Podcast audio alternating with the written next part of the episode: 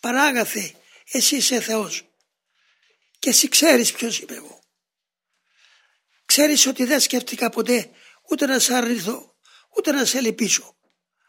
Αλλά να, τα βρωμερά πάθη τα οποία επεκράτησαν την απροσεξία μου, με εχμαλώτησαν και δεν μπορώ.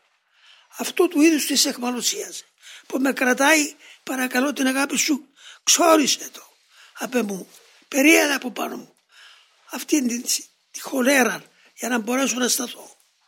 Αδύνατο να μην ακούσει.